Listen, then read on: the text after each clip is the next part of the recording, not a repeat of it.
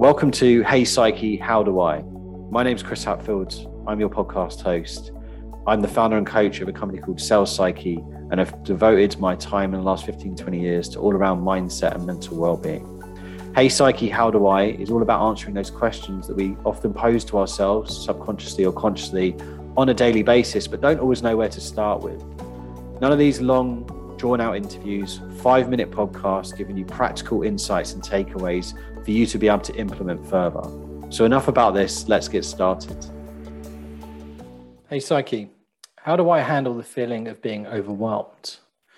So, one of the big things to recognize first of all when you're feeling overwhelmed that all emotions are natural accept them never try and tell yourself or accept other people or try and tell other people when they're feeling overwhelmed that someone should or shouldn't feel a certain way if you're telling yourself oh i shouldn't feel like this or i shouldn't shouldn't think this or i should feel like this there's a lot of judgment and extra pressure on yourself. And the fact is, you're feeling that way. So telling yourself you should or shouldn't is only going to create more pressure, more stress, more anxiety around it. The second thing to remind yourself of, it's often a breakdown of thoughts, not always of life. Imagine like you've got this funnel and this funnel is being filled up with water. And when it reaches the top, if there's no taps relieving some of that pressure, it overflows. This is often what happens when we feel overwhelmed is we've got a lot of stuff going on in our brain. We haven't been able to compartmentalize it and it's got to the point where it's a breakdown of thoughts. Not much has necessarily changed in life. Sometimes it does but often it's a breakdown of thoughts not always of life. The third thing is to think about fighting permanence here. Don't make long-term decisions or judgments on short-term emotions. Be mindful of how you might feel in that moment not to then go and decide or reflect on your whole life or the whole situation and just make flippant comments or generalizations or do things that are going to cause long lasting decisions on short term emotions. The other thing is just to remind yourself you probably felt like this before. It might not be the same situation, but feeling overwhelmed is probably something that isn't new to you.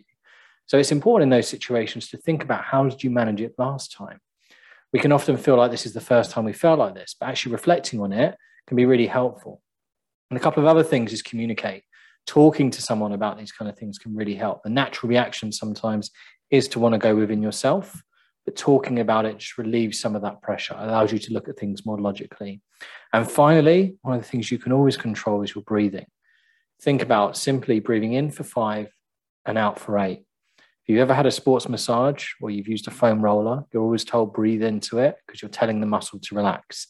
It's the same thing with your mind. When you're feeling overwhelmed, if you can take control of your breathing, you're telling your brain it's okay, we are safe. Now, alongside this, once you've got yourself into that state, some really good questions to ask yourself. First of all, what is making you feel overwhelmed? Really pinpoint what is it that's actually going on. Is it a particular thing? Is it a number of things? What is the worst case scenario thought? So, what's the thing you're thinking as a result of feeling overwhelmed that's going to happen? Just being able to identify that. Sometimes it won't be anything, just thinking it can help. Where is the evidence that this will happen? Asking yourself, where's the evidence, the proof that this worst case scenario is going to happen? A lot of the time, there isn't. The question we talked about before have you felt like this before? If so, how did you get through it? By reminding yourself of that, you're building confidence and reassurance within the situation. Also, will this matter tomorrow, next week, month, or year? Asking yourself that kind of question can help. Sometimes it will, and that's okay, but sometimes a lot of the time it won't. Thinking, will this still matter in a week or a month's time? Probably not. Or will I still feel like this in a week or a month? You might have one of those really stressful, busy weeks, and you might go, well, in two weeks, will I still feel like this? No. Okay, well, just giving yourself that light at the end of the tunnel can be really helpful there. So just think about that next time you're overwhelmed. It's often a breakdown of thoughts. Fight permanence, communicate, remind yourself it's not the first time you felt like this, and focus on your breathing.